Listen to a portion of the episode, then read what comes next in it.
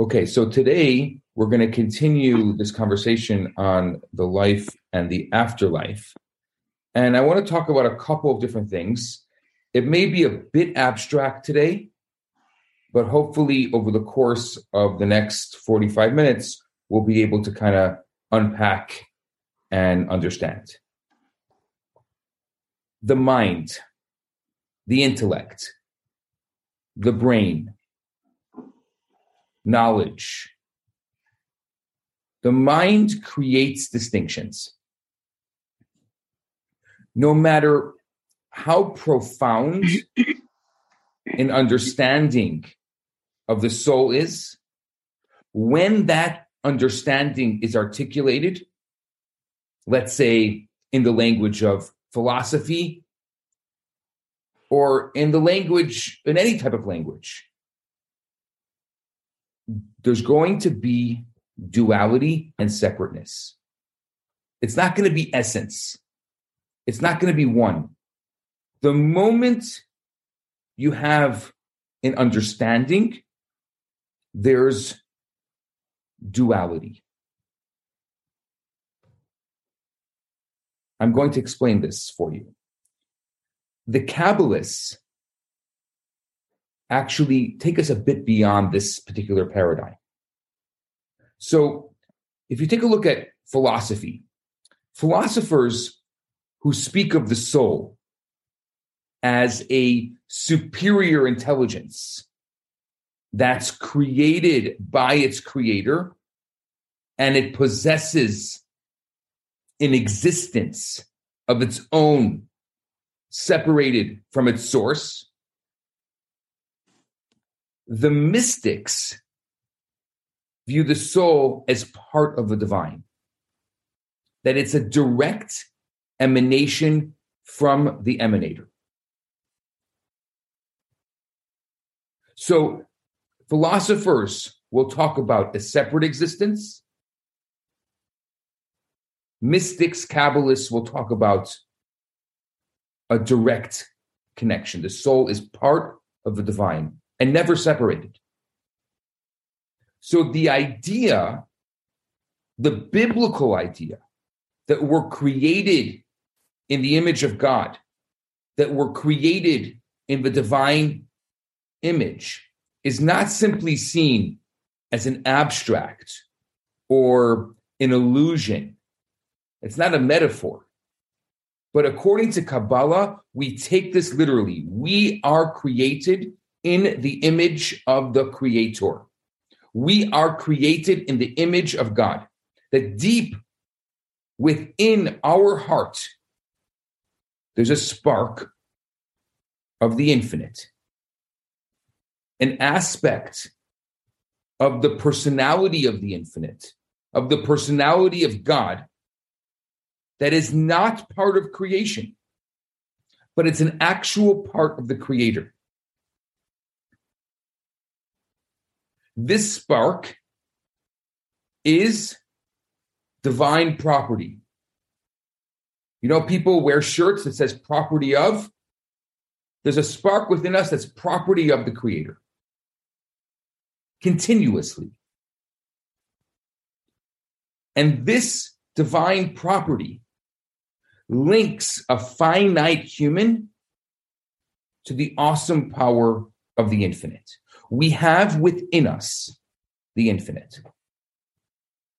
We, meaning the soul as it's connected to the body, is limited. It's limited because of the limitations of the body. But we also have within us something that's not limited we have within us a spark of the creator. And it's not that the creator created it. And you have you know the inspiration. For example like uh, a carpenter that's that carves a table. So you have the inspiration of the carpenter or or a designer that designs a room. So you can walk into a room and you have the inspiration of the room. No constantly constantly there is still the creator within the creation We cannot separate ourselves from the Creator. There is a piece of the Creator within us. Now, the intellectual element of the soul has the ability to lead us to the door and point us in the right direction, so to speak. So the divine soul actually takes us through the door. With the rational soul, I'm just using these concepts because I know that you know them already. I don't have to explain them. So the divine soul takes us through the door, and the rational soul, we can contemplate and ponder and even understand the oneness of the Creator. But it's only with the divine soul that we're actually able to open that door and walk through it. So, as to actually experience and sense the incredible truth of infinite oneness, that takes a divine soul. So ideally, we want to use that infinite potential, which is a piece of God, a piece of the creator. We use that creator to guide our lives. And we use our rational soul once we've gotten or made that choice, or in this metaphor, gotten into the room to understand what we've done and the choice that we made. Where so often it's the opposite way around. And that's what's so beautiful. I always think about that statement the Jewish people said when they um, accepted the Torah. When the Torah describes the scene at Sinai, when God offered the Torah, the response that the Jewish people gave to the Torah was Naaseh v'nishma. We will do, and then we'll ask questions later. That is what, according to Kabbalah, the way that we want to guide our lives. Let the infinite potential within us, let the divine soul within us guide us, and then ask questions later. Don't be a philosopher before the job is done.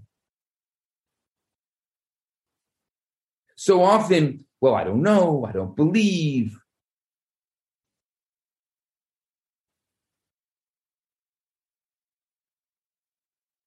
I've told you the story before, but I think about this as a as a good metaphor. I was I was once approached someone. Uh, I was a teenager, and I and I was walking around uh, a park, and I was asking uh, um, Jewish men if they wanted to put on tefillin, and I approached this man, and uh, and he's and and I asked him, "Are you Jewish?" And he said, "Yes." And I said, "Would you like to put on tefillin?" And he said, "Look in my hand. I have a ham sandwich." To which I smiled and said, But the ham sandwich is in your right hand, and tefillin goes in the left hand.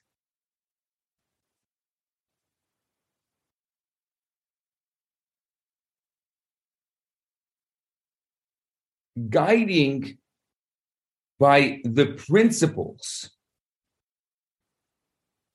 of our godly soul has nothing to do with what's in the right hand. You don't have to understand. Maybe one day you will understand. Maybe the second after you do it, you understand. But you don't have to understand in order to do a mitzvah. You don't have to understand in order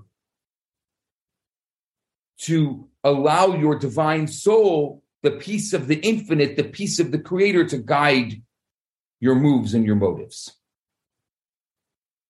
You allow the infinite to guide, and then eventually, whether it's today, tomorrow, or 50 years from now, eventually, or maybe even never, but it could be that you will you will understand it. But one has nothing to do with the other.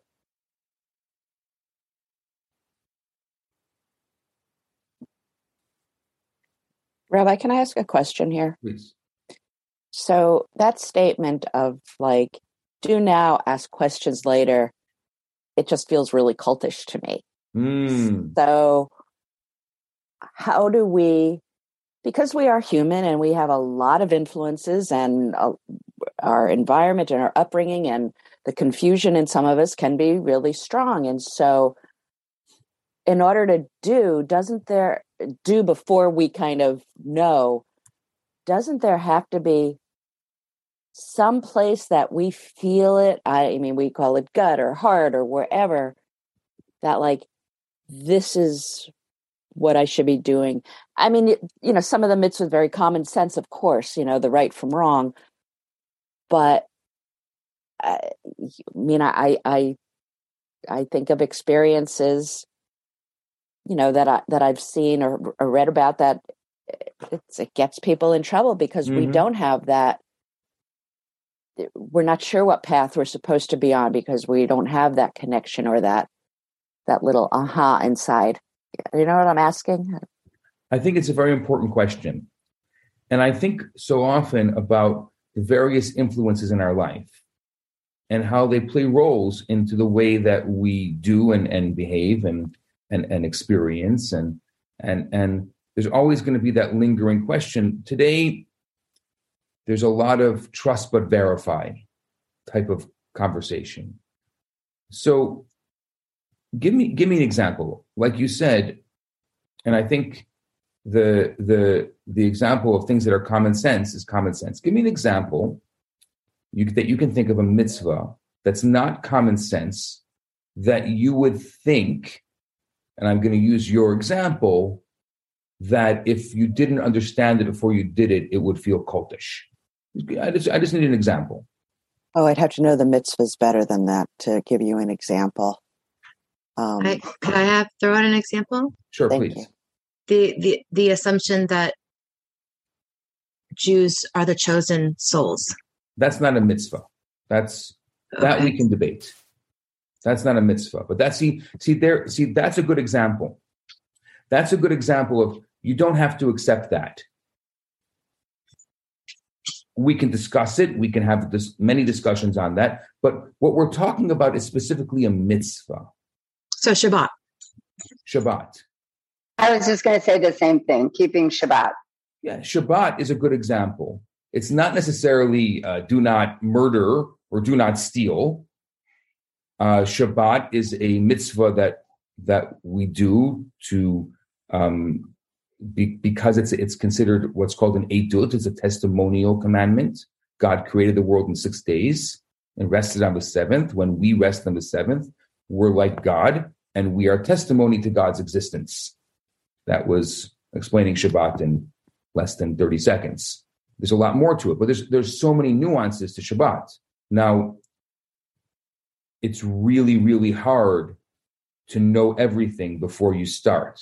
Yet, if you if anyone has ever experienced Shabbat, right away they'll tell you that it was the difference was, let's say, in our 2022 brains, that I put away my phone for 25 hours. You know, I put away my technology for 25 hours. All of a sudden, once you experience it, you can already see that there's a particular value. And again, and I think that Shabbat is a good example because the point of it is not to find the value in the experience, but rather your experiences that you're experiencing this direct connection with the creator. You're literally mimicking the creator. So you, so you're really exposing that part of the creator that's within you by mimicking the creator. Now we can debate all the nuances of Shabbat from today till tomorrow. But it's not going to change that experience. That experience can only be truly appreciated when experienced. It, you, it's kind of like swimming. So I don't consider someone who jumps in the pool without knowing how to swim. I'm not saying go dump, jump in the deep end, but you jump in the shallow end, not jump, but walk into the shallow end without knowing how to swim and then start the process of swimming, experience what it's like being in the pool. I can stand you on the side of the pool and we can talk and philosophize about swimming from today till tomorrow. But I don't consider the person who walked into the shallow end of the pool feeding into the Kool Aid of the colt. Is that fair? I think it's fair. I understand that. And uh, I mean, if we we live in the world of action, I think that's not a debatable, personally, idea. And so I understand the doing. Um, but I gotta say, I'm with I'm with the Jill just because of my background. It's it's hard to turn off the intellectual side and not ask questions and just blind blindly observe sometimes when things don't feel so so natural. so clarify. Okay. nobody has to blindly observe. You can even ask questions while you're observing. What i'm saying is that ask questions while observing instead of ask question then observe. Nobody asks for blind faith Thank you. I like how you put mm. that. That clicked. Yeah. Thank you. Yes. That clicked. Which means going back to the pool, why should you why should I have why should I sit here explaining to you how to swim? Jump into the pool, or sorry, walk into the pool, and then let's go over different processes of how to swim. But you're already in the pool. Whereas you say, no, no, no, no, no. Until I understand every nuance and process of swimming, I'm not walking into the pool. And what's interesting about the metaphor of the pool is that there's some people who can have trauma attached to water. And so it's hard. So, yes. And, and, and I think that to a certain extent, there is a lot of trauma and, and, and there is a lot of extreme. We live in a world of extremes. And I think it's important that we remember that Judaism, mitzvah, Kabbalah does not live in a world of extremes. It lives in a world of nuance. So, Thank what you. we're asking is not blind faith. What we're asking is let the divine soul guide you. And once you've opened the door, I didn't say once you've been in the room for 10 years. Once you've opened the door and put your first foot through the door, then start asking questions. And believe me, you, we know how to ask questions. And we will never stop. And one of the most fundamental and most important elements of Judaism is asking questions, right? The Passover Seder is supposed to be an example of a typical dinner in a Jewish home. And the first thing we do is we turn to the children and say, ask questions.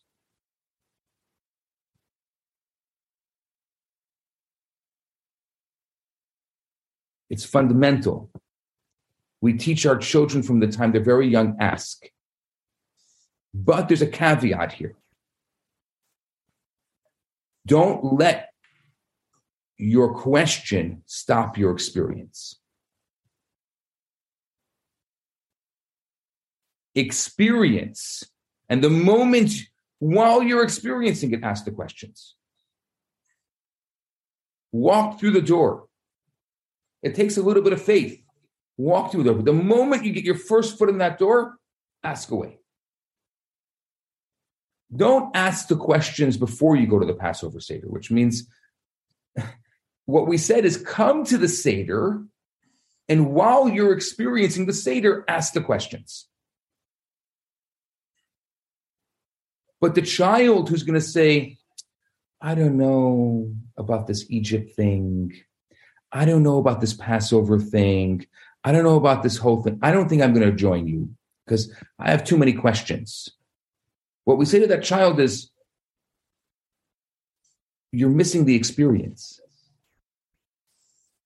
And your your desire for answers, not even it's not even desire for answers. Your desire for knowledge and your fear of getting quote unquote sucked into it is blocking you from experiencing.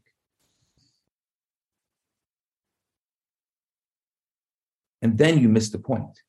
Sit at the Seder, experience Passover, and while you're sitting there and while you're experiencing, ask as many questions as you want.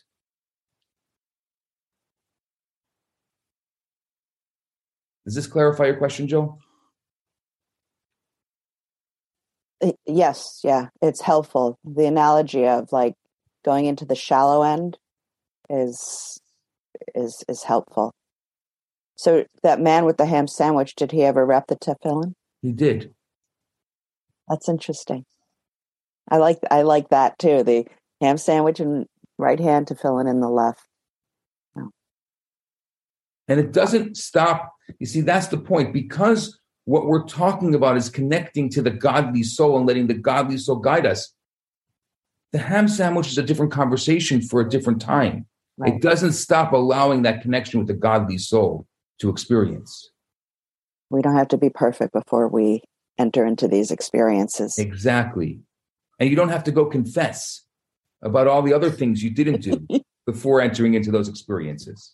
Oh, how, you know, as a you know, even as a Jew in a Christian society, that's so ingrained, even though I've never been to confession, it's just that whole got to clear all of this up. right. And also totally. because because we are so ingrained in this Christian society, we become so used to, well, I don't do that right and I don't do that right. Why should I bother doing that? Oh. Yeah. I relate to that. It, it I relate to that very much. And the question that's been going around in my brain a lot lately is is who I am, Celeste, my being, being totally authentically myself. Can I still fit in to this to this community and still be the imperfect me that I am without dropping, you know, like big chunks of myself right along the way right and and no one asked you to not be celeste no one asked you to not true. your life experience and your and what what's beautiful about is it is that you can now bring your life experience. You can bring all of the elements and the facets of your being into the experience. We'll be back after a quick break are you tired of swiping right on every dating app out there and still getting nowhere are you convinced that you'll forever be alone, surrounded by nothing but uh, cats and empty takeout containers? Hi, I'm Aleeza Ben Shalom, the host of the new show, Jewish Matchmaking, which you can find on Netflix. And I'm the love rabbi, Rabbi Yisrael Bernath, and we're inviting you to join us for Matchmaker Matchmaker. Each week, we'll answer one of your pressing relationship questions from how to get over your ex to how to deal with your partner's annoying habits. So, if you're ready to laugh, uh, cry, or maybe even find love, then tune in to Matchmaker Matchmaker, and it's available now wherever you listen to your podcasts.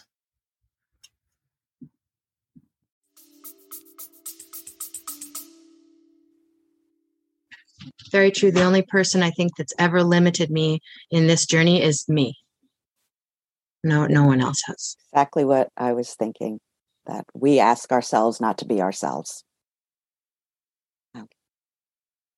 That's why we need to remember that the day we were born is the day when God decided that the world needed us as we are. Exactly. So and that's what we have to continue to tell our children even after their bat mitzvah. I will keep telling that her. you matter. You matter. Do you be you? But it's such an important, you know, it seems it seems so obvious, but it's not obvious. There's this intrinsic idea that's I don't know when it started, but in our society that we don't matter.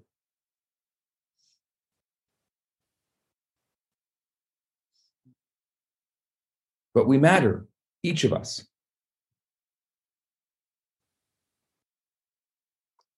Where do you see that we don't matter sorry like I don't know. You know, one of the one of the issues that I see so often that people have are these low self esteems that people don't feel for whatever reason they don't feel like they matter. I, I see it so often. Maybe not in this group,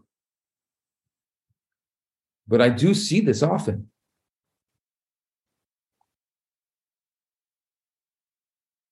There's this intrinsic idea, the same way that people feel like they have to confess about everything before they do anything, people feel like they don't matter. You know, the, our, our synagogue is right next door to the most popular Chinese restaurant in Montreal. Just to understand that it's so popular in the Jewish community, the Chinese restaurant closes two nights a year Yom Kippur and the first night of Passover. And the owner, who's a wonderful man, I've gotten to know him very well, our neighbor, he, he said that over 90% of his clientele is Jewish.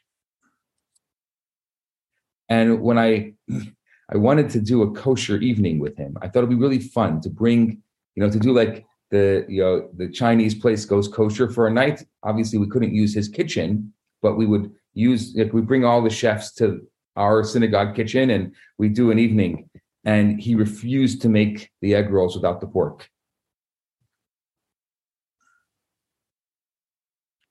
He's like, no way, it's not going to taste the same. There's no way. There's no way possible. It's a chicken. No, no, no. Impossible beef. Nope. They And wouldn't so- last in Boulder.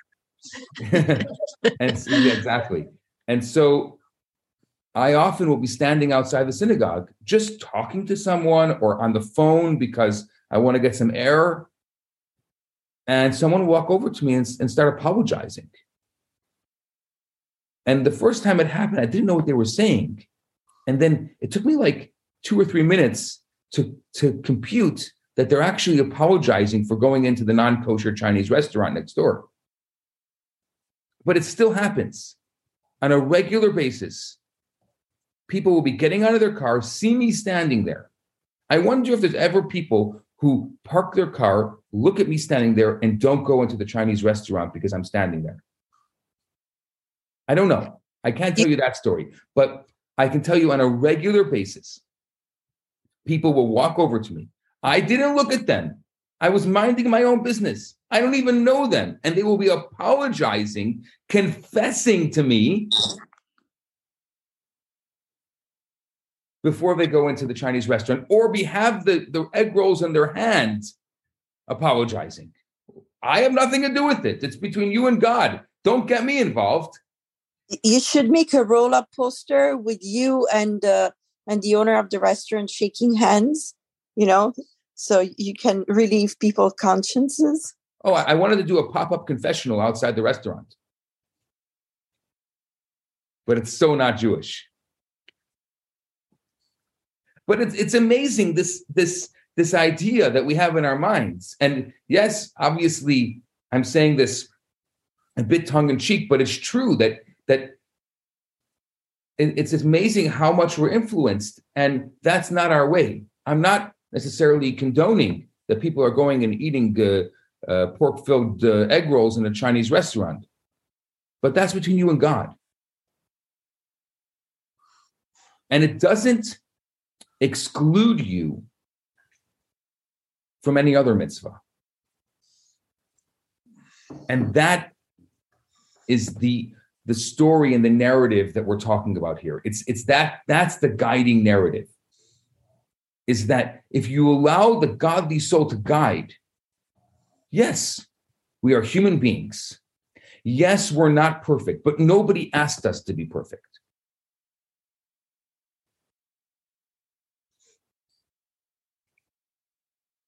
And definitely, we don't have to be perfect before doing a mitzvah.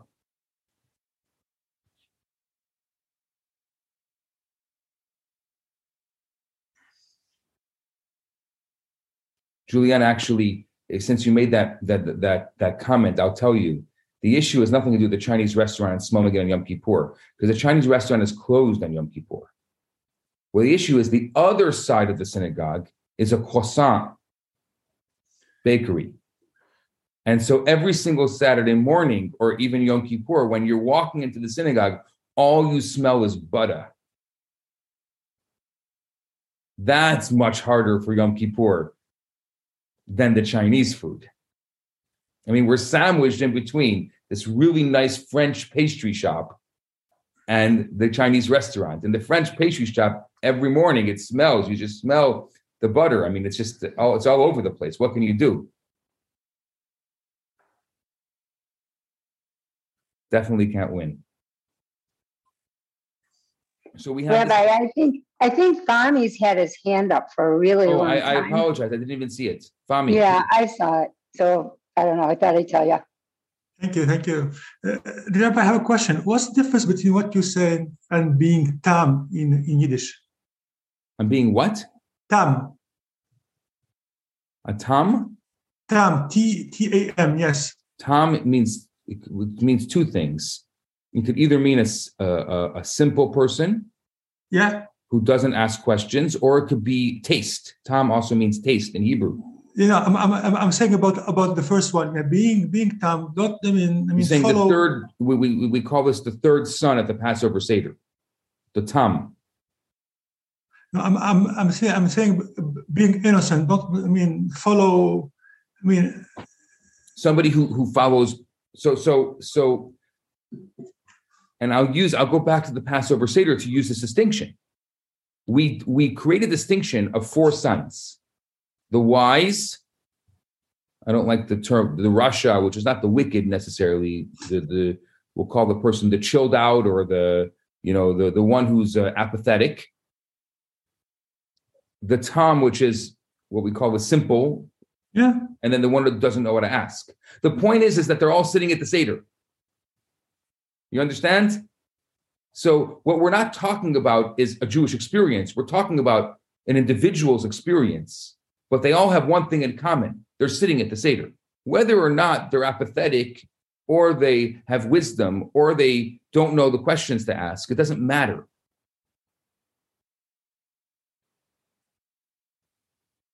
Because they're all experiencing. So there are mm-hmm. some people, and we have to be careful with those people. And, and I and I approach that, and knowing good and well that there are people who are somewhat trying to find the right word, are easier to influence without asking questions. We'll call them the Toms of the world. We have to be careful with that because that's the nature of a human being where they have more blind faith. Judaism is not about blind faith. Blind faith means you do it and you never ask questions. Or you do it and you're not allowed to ask questions.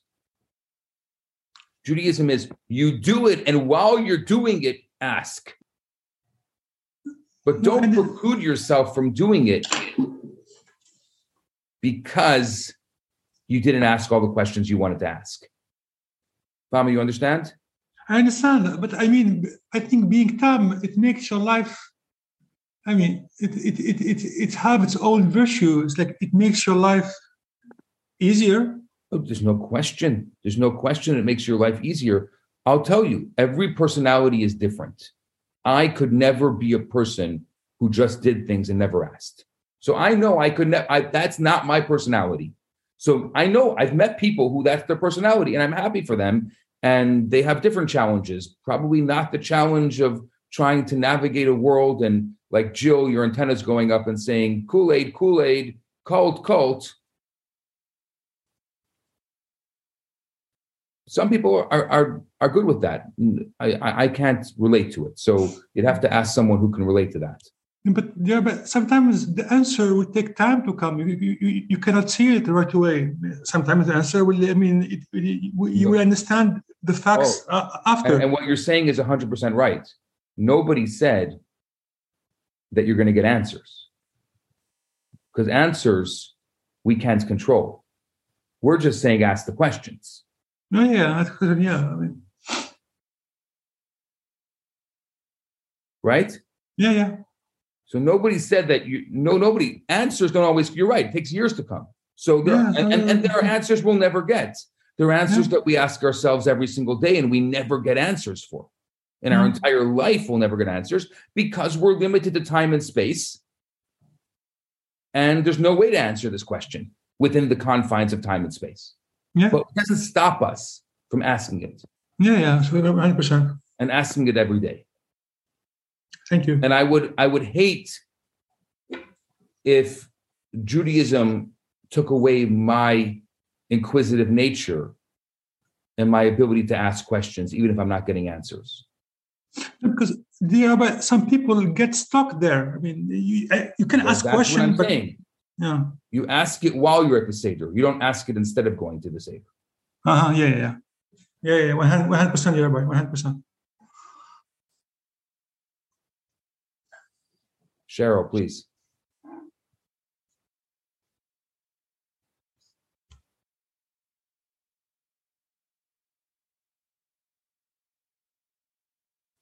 Cheryl, you're muted. Cheryl, you're muted. Thank you. I was thinking of the example, not in Judaism, but just as you said, the not knowing, Fami, Tom. I'm thinking before, you know, in the US, before politics became crazy in the Trump era, I really was not into politics at all. I didn't know who was Secretary of State or who was, you know, in leadership roles. And then all of a sudden, it's in my face. It's Mhm. absolutely in my face. I was happier not knowing all this nonsense and crazy that was going on. So to your point, Fami, sometimes, but then who was it? Joe? No, it was Alessandro who said, well, simple isn't the point. And it was like now I'm obsessed with it. And now that's just another thing that makes me mashuggy is the politics of what's going on in this country. My country, not your country. So I would have rather been the simple person, I guess. That was my point. No, That's baby. not the way God made you. I know. And that's my point is that there are some people who that's the way God made them. And I guess they have other challenges. So what are we taking away today? Alessandra, why don't you start? What are we what are you taking out of this today?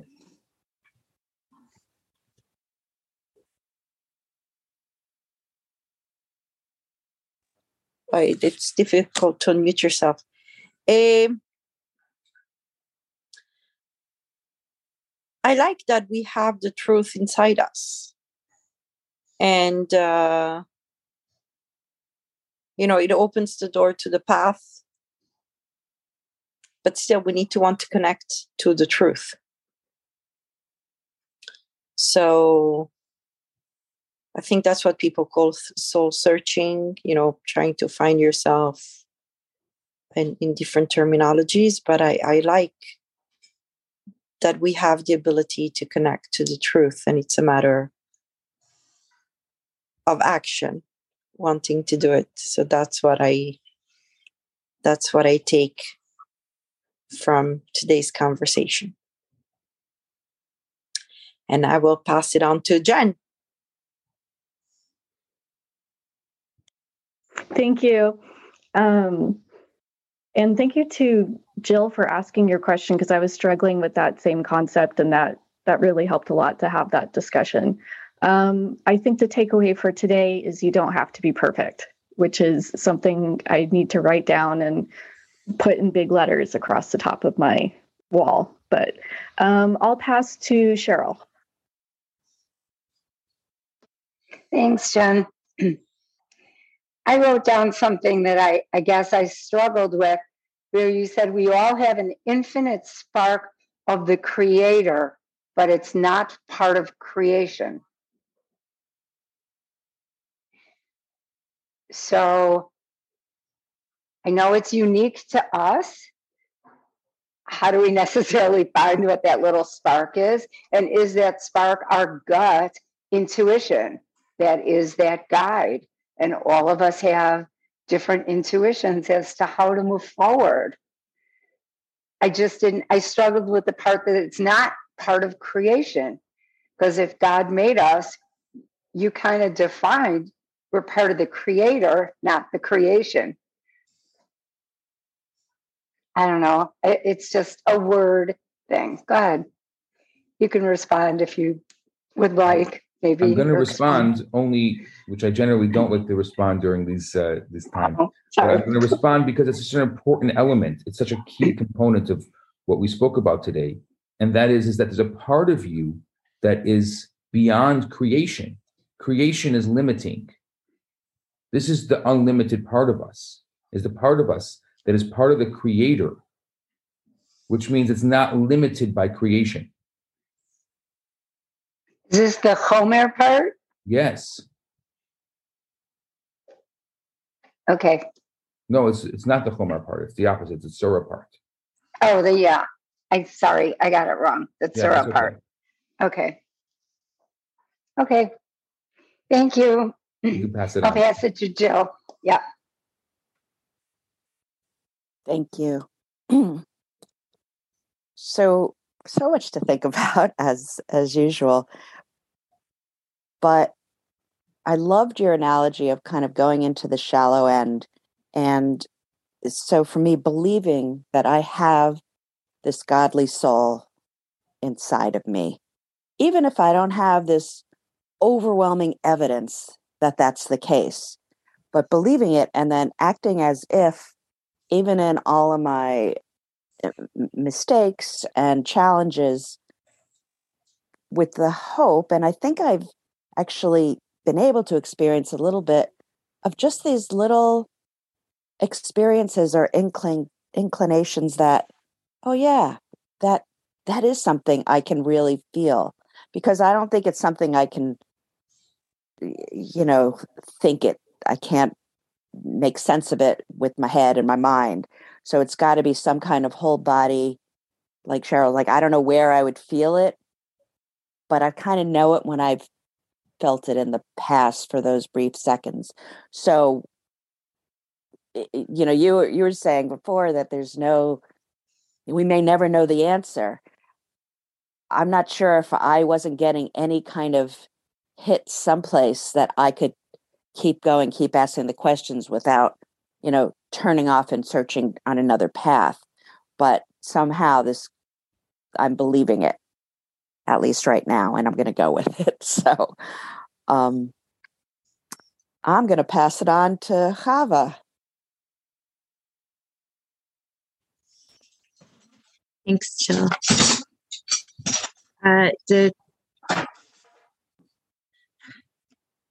the intellect, when our rational soul is in play, it there's always duality. That's something that I'm going to be thinking about for a bit in terms of in that within that duality and using my rational mind what kind of control do I have to not let the duality beat me up and drag me in one way or the other? To just be more centered within that duality, and and maybe that will silence some of the noise up here. Uh, Alana, are you ready? I, I really don't have anything to uh, to add, so I'm just going to uh, pass to uh, Fami. Uh, thank you. So uh, I want to maybe develop a little bit what uh, when I said Tom. So sometimes you ask questions. That's one hundred percent. But sometimes you have to take decisions. So what do you do? Something you don't know. You, you don't know the answer, and maybe the answer will be given to you in in years, or it will never come, as you said, Rabbi. So in that context, I think being Tam and trusting God and and, and, and- and putting and putting and putting like the way of the Torah and the mitzvot and taking the action in a, in according to these principles, it's a it's a good way. It's what you should we should do. That's what I meant by being calm. It's not just because sometimes yes you, you have to, but sometimes you have to take a decision. What do- what do you do? You will wait like for ten years, or, or, sometimes it will never come the answer. You can ask questions, for, of course, but sometimes you have to do A or B or C or D. So that's in in this this is myself in this case when I'm, I'm faced in these uh, situations i think being calm and trusting god and letting the godly soul speaks is the is our best guess Yeah. I'm going to read uh, Julian's uh, uh, reflection, and then I want to give you a little reflection myself. Um, Julian says, God limited, as it were, himself in order to create, so we're part of that infinite oneness beyond everything else. But God has no parts, so in a sense, we're all one. It depends on how we look at it. what perspective or level, I suppose. Maybe creation is the illusion of parts, divisions, and separation. I want to um, kind of clarify a bit of what Fami said and use Chava and Jill's reflections for that. So, what Chava said was a very powerful idea is that the duality, the separateness happens when we're guiding ourselves based on the rational soul, not when we're guiding ourselves based on the divine soul. That's where the, that's where that's where the questions are. So if someone is the Tom, like you're saying, Fami, someone is not asking questions in the world of the rational soul, that's going to be very confusing. What we do is there is a clarity. There is a, a, a and, and Jill, what Jill said also kind of clarifies that yes, it's true, you're going to get answers or little, I don't say call them answers, they're little uh, uh, commercials, you know, little guiding, little previews, little little moments, little ideas. And they will guide you, but those are coming from the godly soul. And so when we have to make that decision, what Kabbalah is asking us to do is to make the decision from the godly soul, and then the rational soul can debate it once it's done. Mm. Because if we make the decision based on the rational soul, and we can all relate to this, because myself and I can imagine everyone else here has had these moments where you make decisions and you're not sure, and you you have what do they call buyer's remorse. Mm. That is decisions based on the rational soul. When you make the choice, when you enter the room, you have to know that it's the godly soul that guided that. Once you're there, you can start asking the questions. But if you're going to start making decisions based on the rational soul, there's always going to be the duality.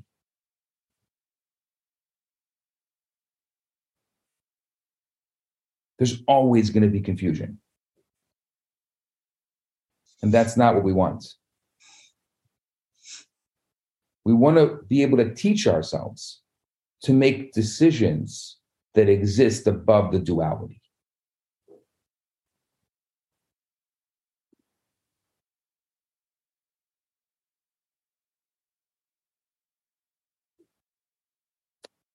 It's interesting that Julian is using the example of Abraham sacrificing Isaac. I don't want to use that example. It's a, it's, it's, it's a whole conversation all on its own because that is a very difficult. We're not, I always say that you know, when it talks about biblical figures, and this is a different conversation, but I, I relate much more to the Josephs than the Abrahams.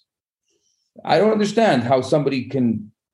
I, I don't understand that question. I, I mean, but yes, you're right that that the rational soul would have questioned him along, and obviously his divine soul was a very different type of divine soul than maybe my divine soul that's been tainted by uh, by cult-like experiences and people who decide to use God in the name of extreme things, and I can't get that out of it, out of my out of my who I am. And I think that many people living in this society can't get it out of who they are. So it's hard to today to relate to the Abraham, to know that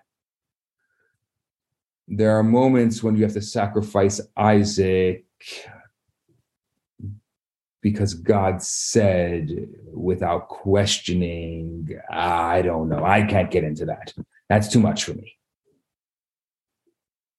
But I can relate to the Joseph who has to make really hard decisions in a very real world. Mm. Guy guides those decisions based on his godly soul, and then afterwards can look back and say, You see, it was God's plan turn to his brothers and say, God brought me here so that I can save you and the world. Mm-hmm.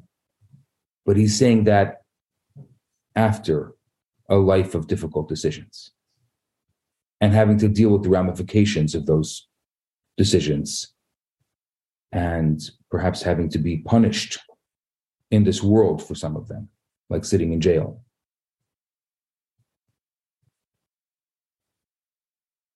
So that I, I think Joseph is much more an example of who we are and, and, and what we are.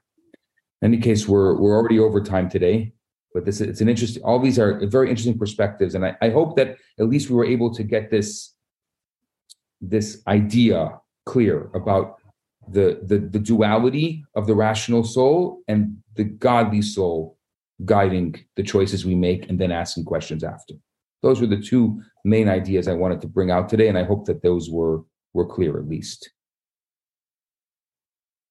Yes, thank you so much. Thank you. Have a good day, everybody. Have a good day. For those of you who are staying for Talmud, Thank you. Talmud in uh, two minutes. Hi, everybody. Can I just say two quick things? Yes. Um, thank you. But firstly, I'm, I super appreciate you recording it because I'm because I came late. I'm really sorry. Um, the, the second one is um, I don't know if you saw my Tom question or my Tom Thumb question, but I, I, I ended up uh, wondering if, if if Thomas might be a Hebrew name because it sounds very like. That's very funny. Uh, not that I know of, but I could see how you uh, could try to to to think of it that way, but not that I know of. Thank you. Okay, let's start. Uh, Talmud. Thank you. Thank you very much. Have a Thank good you. day. You have a good day, everybody. Thank you. Hi, Rabbi Bernath here. I have some great news for you. My popular four week course, Kabbalah for Everyone, is available right now for free for the next 50 people who download it.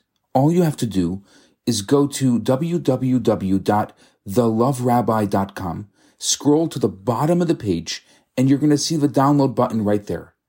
In this course, I talk about the Kabbalistic secrets to relationships, to wealth, to happiness, and balance. This special offer has been dedicated in loving memory of Ellie Dorfman. I look forward to hearing from you and hope you enjoy the course. Now, on to today's episode.